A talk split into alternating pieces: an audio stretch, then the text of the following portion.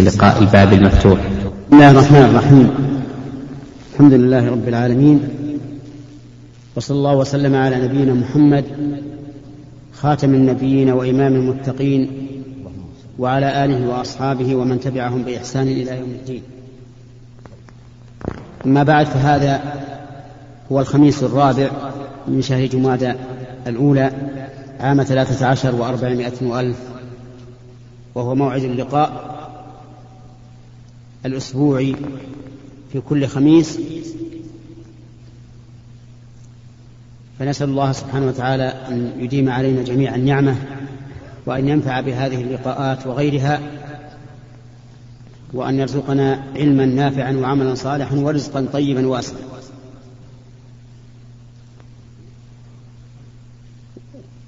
درسنا في هذا اليوم درسنا في هذا اليوم هو أول سورة النازعات. قال الله عز وجل بسم الله الرحمن الرحيم. والنازعات غرقا والناشطات نشطا والسابحات سبحا فالسابقات سبقا فالمدبرات أمرا. البسملة آية من كتاب الله مستقلة لا تتبع الصورة التي قبلها ولا, ولا التي بعدها. ولهذا كان القول الراجح أن البسملة ليست من الفاتحة بل هي مستقلة ودليل ذلك حديث أبي هريرة الثابت الثابت في الصحيحين أن الله تعالى قال قسمت الصلاة بيني وبين عبدي نصفين فإذا قال الحمد لله رب العالمين قال الله تعالى حمدني عبدي وذكر تمام الحديث. كما أنها أيضا ليست آية من السور الأخرى. وما نشاهده في المصحف من جعلها آية في الفاتحة دون غيرها إنما هو على رأي بعض العلماء. ولكن الصواب ما ذكرت لكم أنها آية مستقلة. ولهذا لو اقتصر الإنسان في سورة الفاتحة على قوله الحمد لله رب العالمين إلى آخر السورة لكانت صلاته صحيحة. إلا أنها لا توجد في أول سورة براءة. وسبب ذلك أنه لم ينزل على النبي صلى الله عليه وآله وسلم بين السورتين آية البسملة. فلذلك لم تكن موجودة.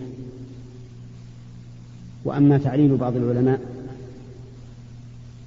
بأنها أي سورة البراءة نزلت بالسيف فإنه تعليل عليل لا يصح. لأن السيف إذا كان بحق فهو حق ولا يضر. يقول الله عز وجل بسم الله الرحمن الرحيم والنازعات غرقا والناشطات نشطا والسابحات سبحا فالسابقات سبقا فالمدبرات أمرا. كل هذه الأوصاف للملائكة على حسب أعمالهم التي أمرهم الله عز وجل بها. فقولها النازعات نزعا والنازعات غرقا يعني الملائكة الموكلة بقبض أرواح الكفار. تنزعها غرقا أي نزعا بشدة. والناشطات نشطا يعني الملائكة الموكلة بقبض أرواح المؤمنين. تنشطها نشطا أي تسلها برفق. كالأنشوطة. وأظنكم تعرفون الأنشوطة الربط الذي يسمونه عندنا التكة وما أشبه ذلك من الكلمات يعني يكون ربطا بحيث إذا سللت أحد الطرفين انفكت العقدة. هذا ينحل بسرعة وبسهولة. فهؤلاء الملائكة الموكلة بقبض أرواح المؤمنين تنشطها نشطا أي تسلها برفق. وسبب ذلك أن أن الملائكة الموكلة بقبض أرواح الكفار إذا دعت الروح للخروج تناديها بأقبح الأوصاف. تقول الملائكة للروح الكافر اخرجي أيتها النفس الخبيثة كانت في الجسد الخبيث اخرجي إلى غضب الله. وما أشبه هذا من الكلام؟ فتنفر تنفر الروح. لا تريد أن تخرج إلى هذا. وتتفرق في الجسد والعياذ بالله. حتى يقبضوها بشدة ينزعوها نزعا.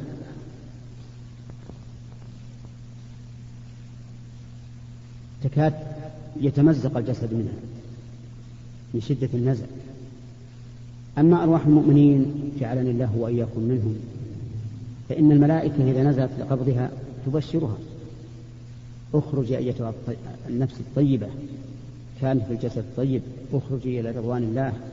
وما أشبه هذا من الكلام الذي يهون عليها أن تفارق جسدها الذي الذي ألفته فتخرج بسهولة. ولهذا لما قال النبي عليه الصلاة والسلام من أحب لقاء الله أحب الله لقاءه. ومن كره لقاء الله كره الله لقاءه. قالت عائشة يا رسول الله كلنا يكره الموت.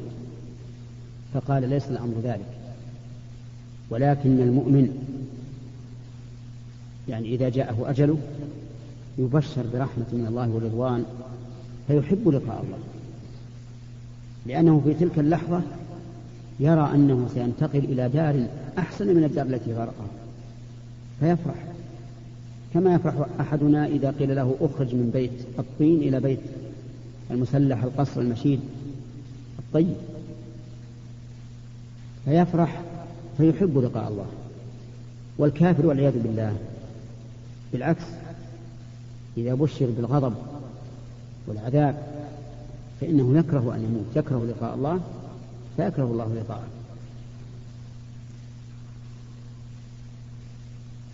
إذا النازعات غرقا هي من؟ الملائكة التي تنزع أرواح الكفار. تنزعها بشدة. والناشطات نشطا. الملائكة التي تقبض أرواح المؤمنين بسهولة ويسر. والسابقات سبقا أيضا هي الملائكة. تسبق إلى أمر الله عز وجل.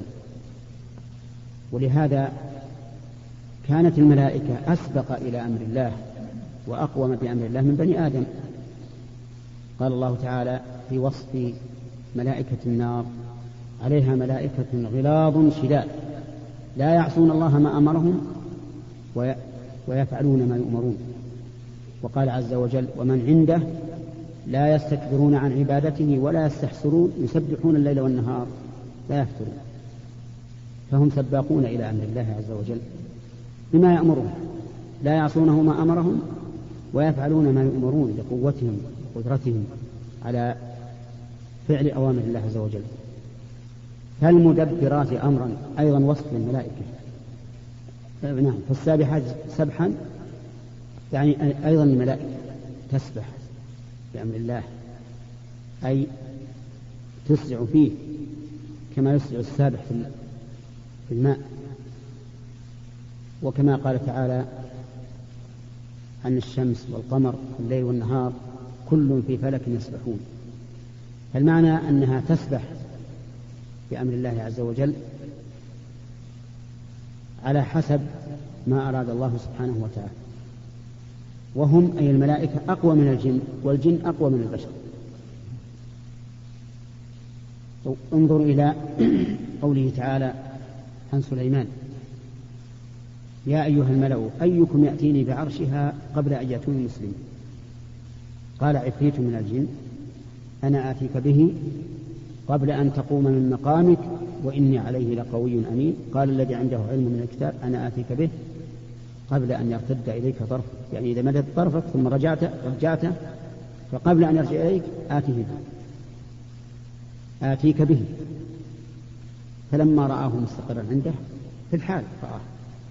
قال هذا من فضل ربي ليبلوني أشكر أم أكفر.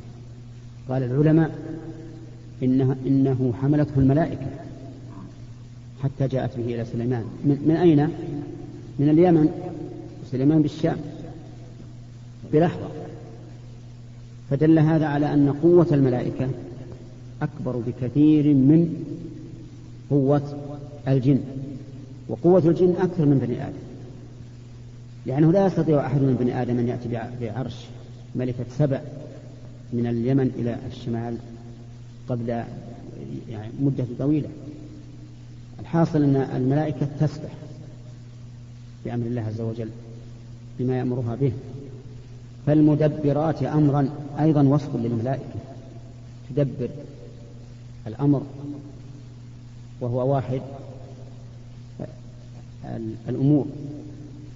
يعني أمور الله عز وجل لها ملائكة تدبرها. ولننظر.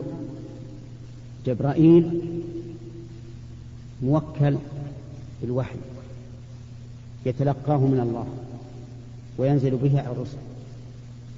إسرافيل موكل بنفخ الصور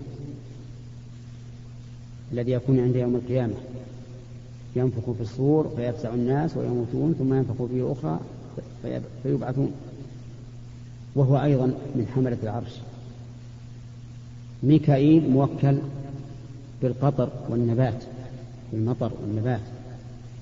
ملك الموت موكل بالأرواح. مالك موكل بالنار. رضوان موكل بالجنة. عن اليمين وعن الشمال قعيد موكل بالأعمال خلوا الباب مفتوح يعني. افتح الباب عشان كل يدبر ما أمره الله عز وجل به فالمدبرات أمرا. اذا هذه الأوصاف كلها لمن؟ هذه الأوصاف للملائكة للملائكة. على حسب على حسب اعمالهم وأقسم الله سبحانه وتعالى بالملائكة لأنهم من خير المخلوقات. ولا يقسم الله سبحانه وتعالى بشيء إلا وله شأن عظيم. لا يقسم الله بشيء إلا وله شأن عظيم. إما في ذاته وإما لكونه من آيات الله عز وجل. ثم قال تعالى يوم ترجف الراجفة تتبعها الراجفة هذه يوم ترجف متعلقة بمحذوف والتقدير. اذكر يا محمد وذكر الناس بهذا اليوم العظيم. ترجف الراجفة تتبعها الراجفة وهما النفختان في الصور. النفخة الأولى ترجف الناس ويفزعون. ثم يموتون عن آخرهم إلا من شاء الله. والنفخة الثانية يبعثون من قبورهم. يقوم الناس من قبورهم مرة واحدة. قال الله تعالى فإنما هي زجرة واحدة فإذا هم بالساهرة. إذا رجفت الراجفة وتبعتها الراجفة انقسم الناس إلى قسمين. قلوب يومئذ واجفة أبصارها خاشعة وهذه قلوب الكفار. واجفة أي خائفة خوفا شديدا. أبصارها خاشعة يعني ذليلة لا تكاد تحدق أو تنظر بقوة ولكنه قد قد غضت أبصارهم والعياذ بالله لذله. قال الله تعالى وتراهم يعرضون عليها خاشعين من الذل ينظرون من طرف خفي.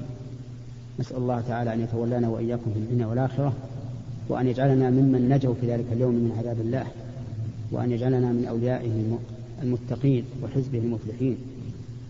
إنه جواد كريم. ونقتصر على هذا الجزء لأجل أن نتلقى الأسئلة منكم والمقرر هو سؤال واحد لكل شخص. حتى نستكمل الإخوة الحاضرين. ومن كان عنده سؤال خاص ف... فيتفضل بعد أن تنتهي الأسئلة العامة. نكون نحن وياه في مكان آخر. هنا نعم. نبدأ من اليمين.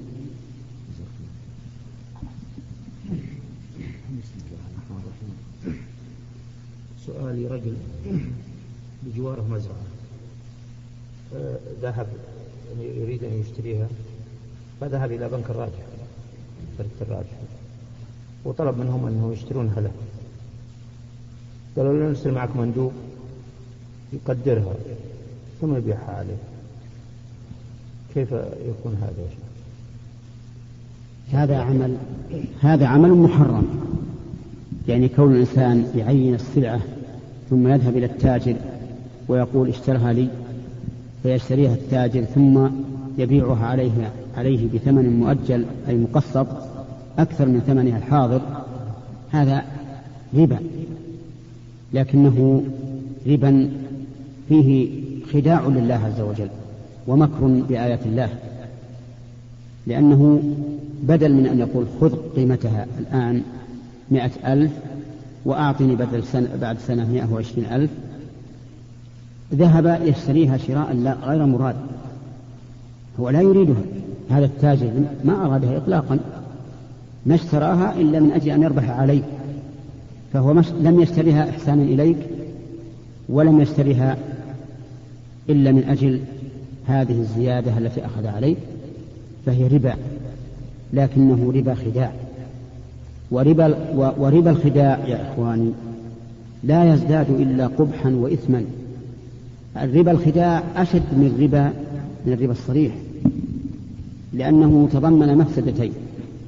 المفسدة الأولى مفسدة الربا وهي الزيادة والمفسدة الثانية فيه مخادعة. مخادعة لمن؟ لله رب العالمين الذي يعلم ما في القلوب. ورسول الله عليه الصلاة والسلام بين الحق قال إنما الأعمال بالنيات وإنما لكل امرئ ما نوى.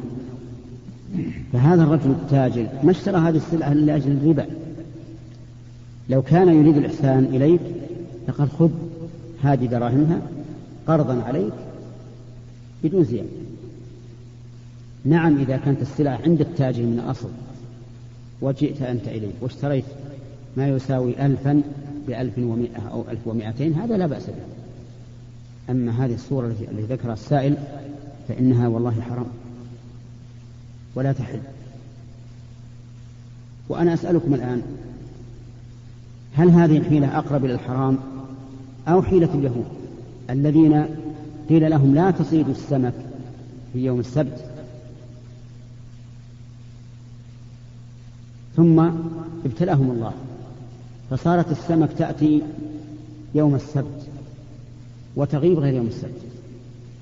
فطال عليهم الأمد فقالوا دبروا لنا حيلة. فاحتالوا وصاروا يضعون شبكا في يوم الجمعة وتأتي السمك يوم السبت وتقع في هذا الشبك فإذا كان يوم الأحد أخذوا السمك. وقالوا نحن ما ما صدنا يوم السبت. ما صدنا يوم السبت. فماذا عاقبهم الله به؟ بماذا عاقبهم؟ قلنا لهم كونوا قردة خاسئين فأصبحوا قردة يتعاونون والعياذ بالله. تعاون القرد هذه واحدة.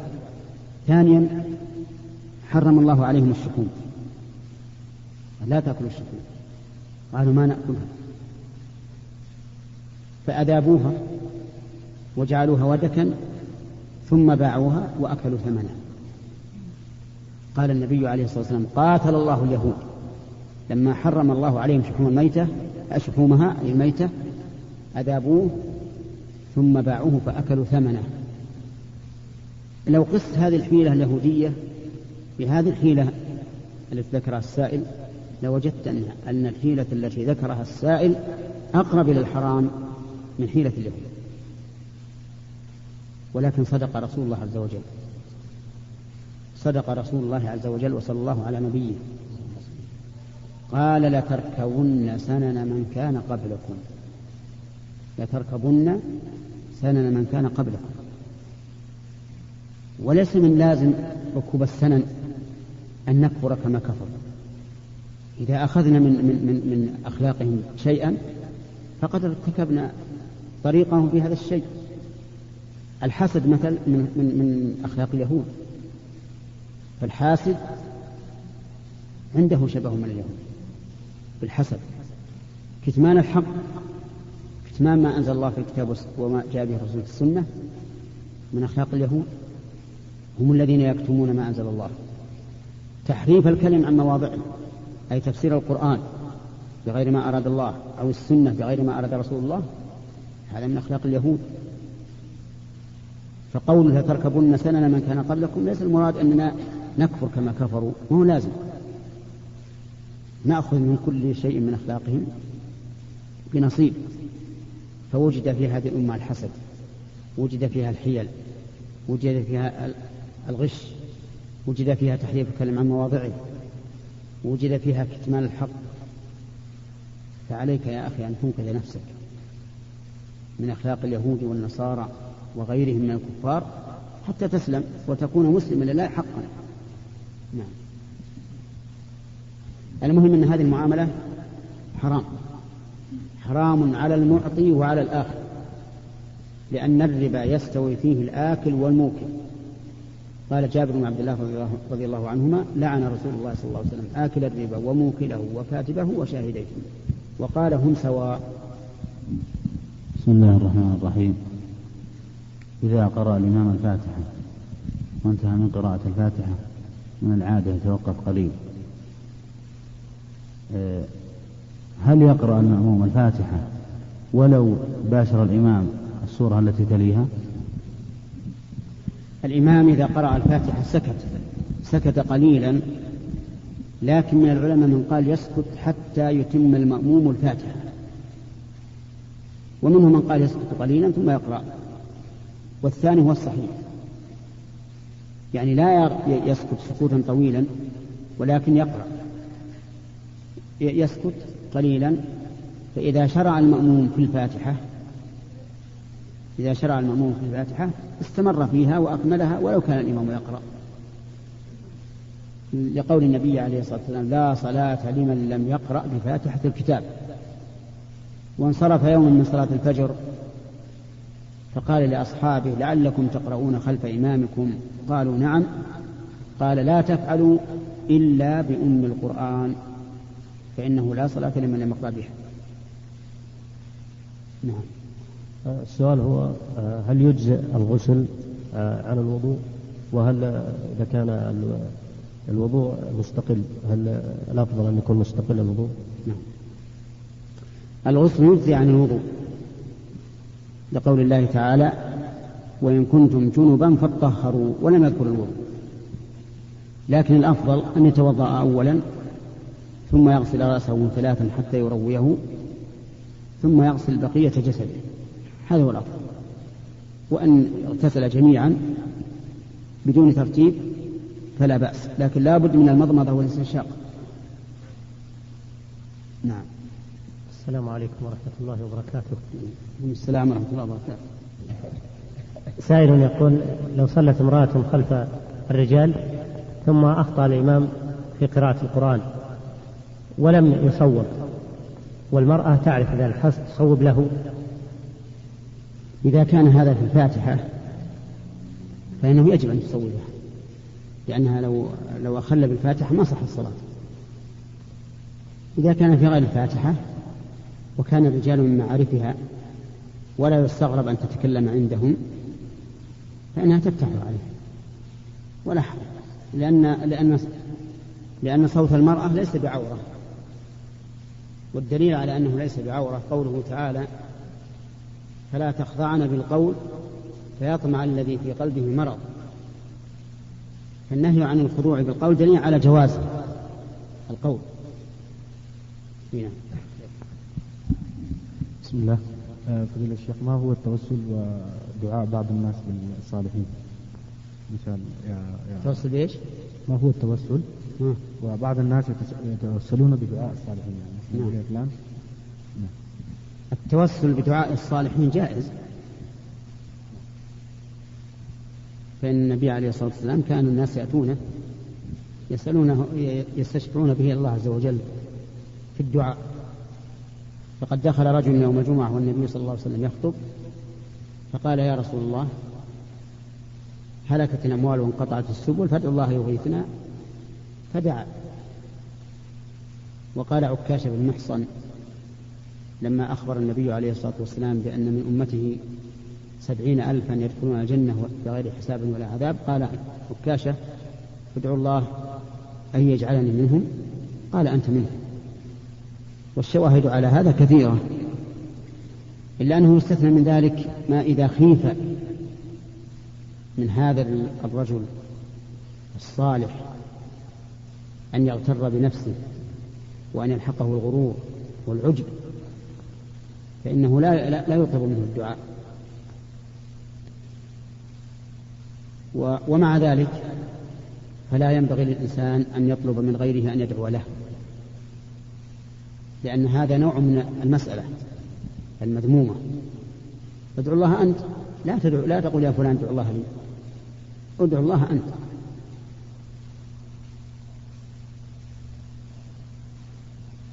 وما يذكر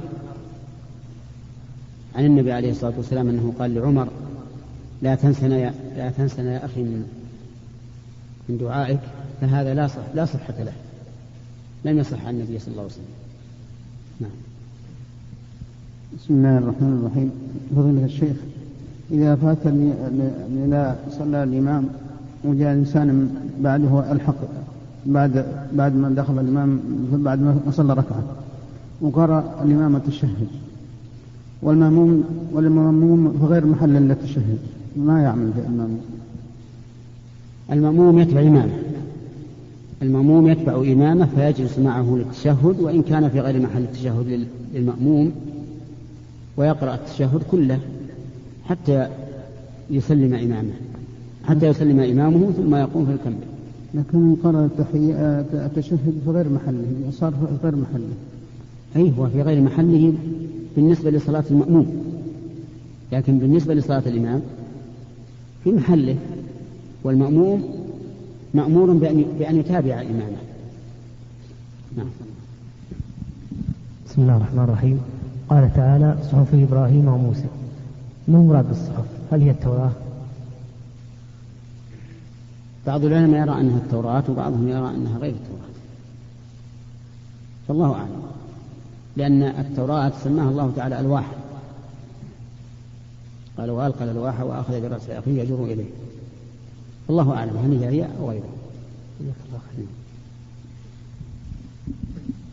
فضيلة الشيخ حفظك الله. أراد رجل أن يقسم بين أولاده مالا. هل يعطي للذكر للذكر مثل حظ الأنثيين؟ بقوله تعالى يعني الآية يوصيكم الله في أولادكم. أم يقسم بينهم بالتساوي لقول النبي صلى الله عليه وسلم اعدلوا بين أبنائكم. وإذا فعل الأولى في حياته ثم توفي فهل يسترد ما أخذه الذكور ويعطى للإناث؟ جزاكم الله خير. أولا نسأل هل هذا الذي أعطاه نفقة أو تبرع زائد؟ إن كان نفقة فإنه يعطي كل إنسان ما يحتاجه. قليلا كان أو كثيرا. فإذا قدر أن أحد الأولاد احتاج إلى إلى زواج فإنه يزوجه ولا يعطي الآخرين مثله. لو فرضنا أن إحدى البنات مرضت وأنفق على دوائها نفقات باهظة فإنه لا يعطي الآخرين. أما إذا كان تبرعا فإنه يعطي الذكر مثل مثل حظ الأنثيين. لأنه لا قسمة أعدل من قسمة الله عز وجل. فإذا أعطى الذكر مئة يعطي الأنثى خمسين. ولا يسترد بعد موته ما أعطى الذكور. لأن هذا حق وعدل. أن للذكر مثل حظ مثل حظ الأنثيين. والحديث في هذا الشيء الحديث قال اعدلوا بين أولاد بين أولادكم والعدل بينهم اتباع ما ما دلت عليه ما دل عليه الشر هذا هو العدل. ولهذا ينبغي أن نعرف الفرق بين العدل والمساواة. الآن كثير من الناس يقول الإسلام دين المساواة وهذا غلط. ليس في القرآن كلمة مساواة. أو أن الناس سواء. بل لو تأملت لوجدت ما في القرآن أكثر أكثر ما في القرآن نفي المساواة. لا يستوي منكم من أنفق من قبل الفتح وقاتل. لا يستوي القاعدون من المؤمنين أولو الضرر. هل يستوي الأعمى والبصير أم هل تستوي الظلمات والنور؟ وما أشبه ذلك. فأكثر ما في القرآن نفي المساواة فيما بينهما اختلاف. في القرآن العدل. العدل. إن الله يأمر بالعدل والإحسان. اعدلوا هو أقرب للتقوى. وفرق بين العدل والمساواة. لو أخذنا بظاهر كلمة المساواة لقلنا الذكر والأنثى سواء. كما ينادي به الآن المتبرجون لكن إذا قلنا العدل أعطينا الذكر ما يستحق والأنثى ما تستحق. ولهذا نرجو من إخواننا الكتاب وغير الكتاب أن ينتبهوا لهذه النقطة لأن كلمة المساواة أدخلها بعض المعاصرين. الله أعلم كيف أدخلوها قد يكون عن سوء فهم وقد يكون تصنعا للكفار وأودباء الكفار. إنما الدين دين العدل والعدل إعطاء كل أحد ما يستحق. نعم.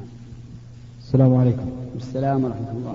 سماحة الشيخ امرأة كبيرة في السن تسكن عند أحد بناتها والمرأة هذه الكبيرة في السن لها عندها مال ومعتادة في والآن صحتها يعني ليست جيدة العقل. ومعتادة ومعتادة قبل أن يكون عقلها بهذا الشكل أنها تعطي الأطفال في في رمضان أو في العيد أو في أطفال بناتها وكذلك تطعم في رمضان. تسوي عشاء. والآن حالها الآن تقوم البنت بنفس ما تقوم به الأم في السابق. والناس أنكروا عليها هذا الشيء قالوا ما يجوز تعملين هذا الشيء. فهل هذا فما رأي سماحة؟ نعم الصحيح الإنكار أنه ينكر على البنت أن تتصرف بشيء من مال أمها الآن. لأن أمها لما كانت عاقلة فالأمر بيدها. فلما اختل عقلها صار لا بد لها من ولي. لا بد لها من ولي. ولهذا نقول لا تتصرف بشيء من مالها إلا بعد أخذ ولاية من المحكمة. فالواجب عليها الآن أن تذهب إلى المحكمة وتبلغ القاضي بالواقع وتطلب ولاية على أمها. نعم. هل يجي حق الولي عمل نفس العمل؟ إيش؟ الولي. آه إذا إذا صار لها ولي فإنه لا يتصرف بمالها إلا فيما هو لازم. أما التبرع فلا يتصرف فيه بشيء. جزاك الله خير. السلام عليكم ورحمة الله وبركاته. السلام ورحمة الله وبركاته. من المراد بقوله تعالى السماء السماء بنيناها بأيدي وإنا لموسعون. موسعون هل السماء تتوسع الآن أو لا؟ كما هو موجود في بعض المقررات. نعم.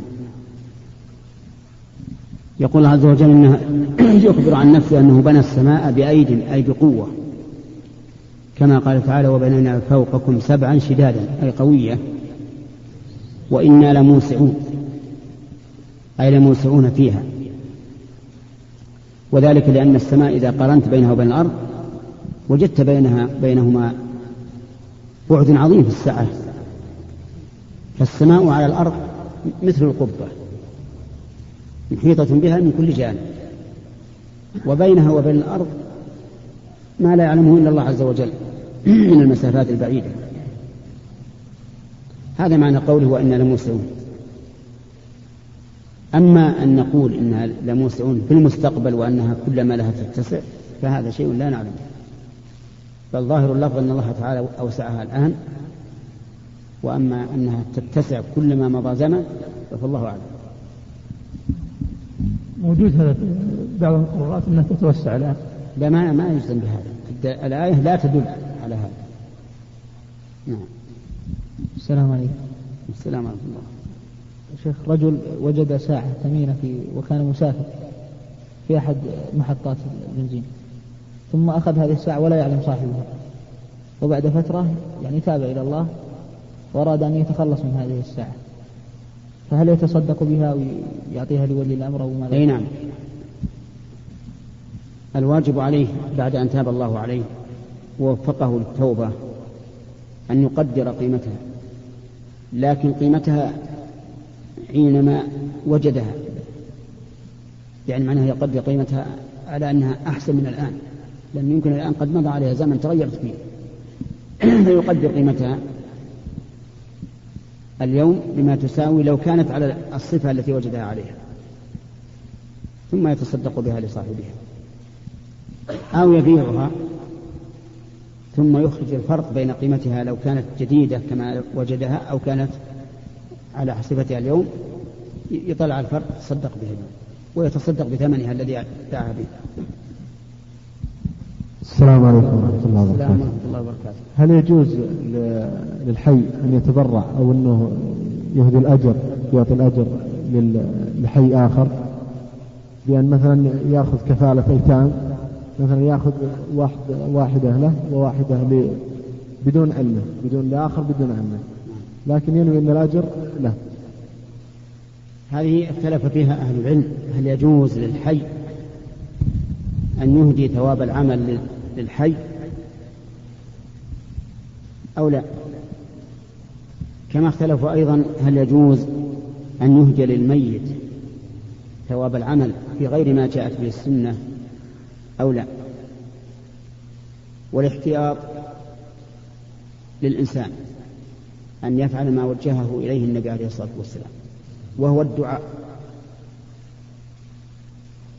قال النبي صلى الله عليه وآله وسلم إذا مات الإنسان انقطع عمله إلا من ثلاثة إلا من صدقة جارية أو علم ينتفع به أو ولد صالح يدعو له. ولم يقل أو ولد صالح يعمل له مع أن سياق, مع أن سياق الحديث في العمل. فلو كان العمل للوالدين من الأمور المطلوبة لبينه الرسول عليه الصلاة والسلام. ولما عدل عن هذا إلى الدعاء. هذا وهما الوالدان فكيف بمن, غير بمن سواهم؟ لذلك نحن نحث إخواننا أن يجعلوا الأعمال الصالحة لأنفسهم. إذا أراد أن يتصدق بدرهم لأبيه وأمه فليجعله لنفسه. وليدعو لوالديه في الصلاة بين الأذان والإقامة في صلاة الليل. هذا هو الأفضل. وهذا هو الذي أرشد إليه النبي عليه الصلاة والسلام. لكن مع ذلك لو تصدق عن والديه بصدقة أو حج أو اعتمر عنهما فلا بأس. نعم. السلام عليكم. الله عنا عنك يا شيخ.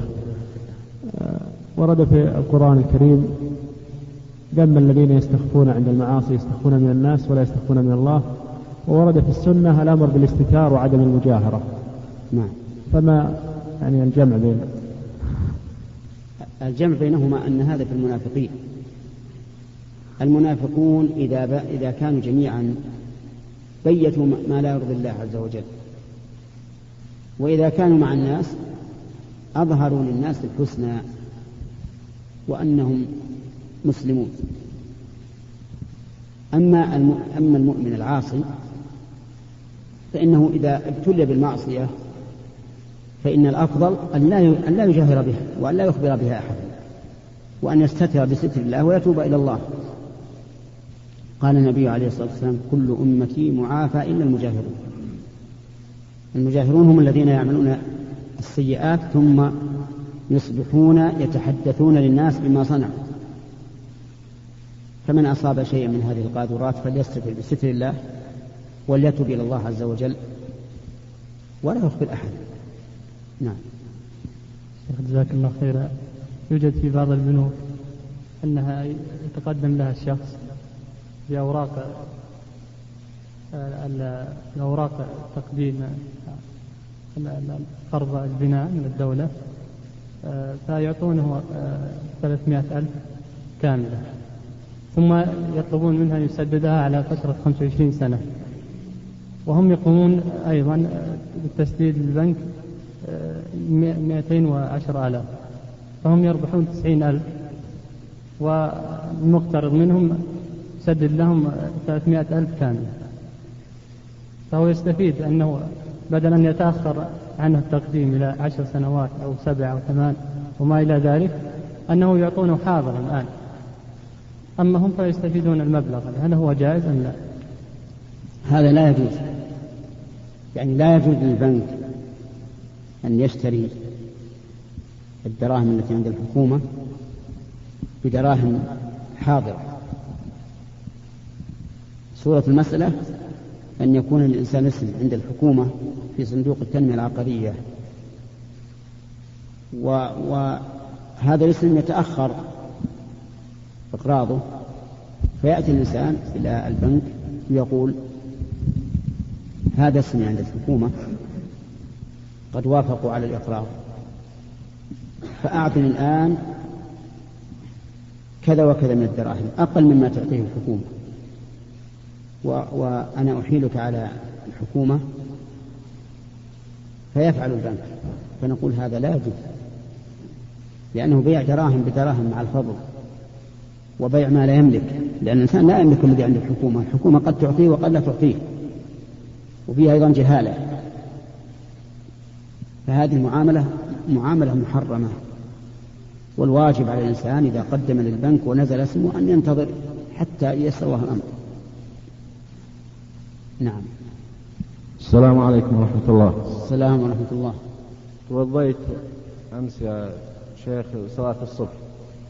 فبعد الصلاة لبست الشرابات وتوضي ومسحت عليهم صلاة الظهر. وصليت بهم صلاة العصر وبعد صلاة العصر إيه، نزعت في مدة يمكن ساعة. ولبستهم ثاني مرة وصليت المغرب. فلما انتهيت من صلاة المغرب صار عندي شك. سألت أحد الأخوان فقال يعني لازم تعيد صلاة المغرب هذا فما هو رأي يعني سماحتك هذا صحيح. الإنسان إذا خلع الشراب بعد أن مسح عليها فإنه لا يمكن أن يعيدها إلا بعد وضوء. وأنت أعدتها على غير وضوء ومسحت عليها المغرب. فوضوءك ها؟ لبسته من على وضوء يعني لا وضوء. لكن لبستها على على وضوءك الأول الذي مسحت فيه. الظهر. إي نعم. هذا لا يجوز لأنه لا بد أن يلبس الإنسان الشراب على طهارة قد غسلت فيها القدم. فعليك الآن إعادة صلاة المغرب وإذا كنت أيضا لم تتوضأ لصلاة العشاء وضوءا كاملا بغسل الرجلين فعليك أن تعيد العشاء أيضا. تعيد الصلاتين المغرب والعشاء. نعم.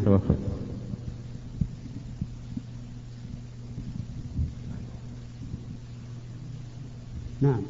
امرأة مرضت مرضا شديدا فنظرت إن شافاها الله أن تصوم في كل شهر ثلاثة أيام. فلما شفيت صامت ولكن مرضت بعدها بعدة سنوات فلم فلم تستطع أن تصوم. فهل يصوم أحد أبنائها؟ ماتت يعني؟ لا لا مرضت مرضا شديدا يعني ما نعم. تستطيع أن تصوم. فهل يصوم أحد أبنائها؟ أو تطعم في عن كل يوم؟ إذا كان مر... إذا كان مرضها هذا لا يرجى زواله. فإنها تطعم عن كل يوم مسكينا. يعني الإسلام تطعم ثلاثة مساكين ولا يصام عنه لأن الحي لا يصام عنه وإنما يصام عن الميت لقول النبي صلى الله عليه وسلم من مات وعليه الصيام صام عنه وليه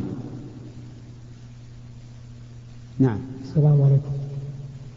عليكم السلام. يا شيخ في بعض المحلات جزاهم الله يبيعون الثياب القصيرة للبنات اللي تبلغ عمرها التاسعة والعاشرة. هل هذا لا يكون تعاون على الإثم والعدوان فيما ذكر الله في الآية؟ بلى. بيع المحرم حرام. لقول النبي صلى الله عليه وآله وسلم إن الله إذا حرم شيئا حرم ثمنه. نعم.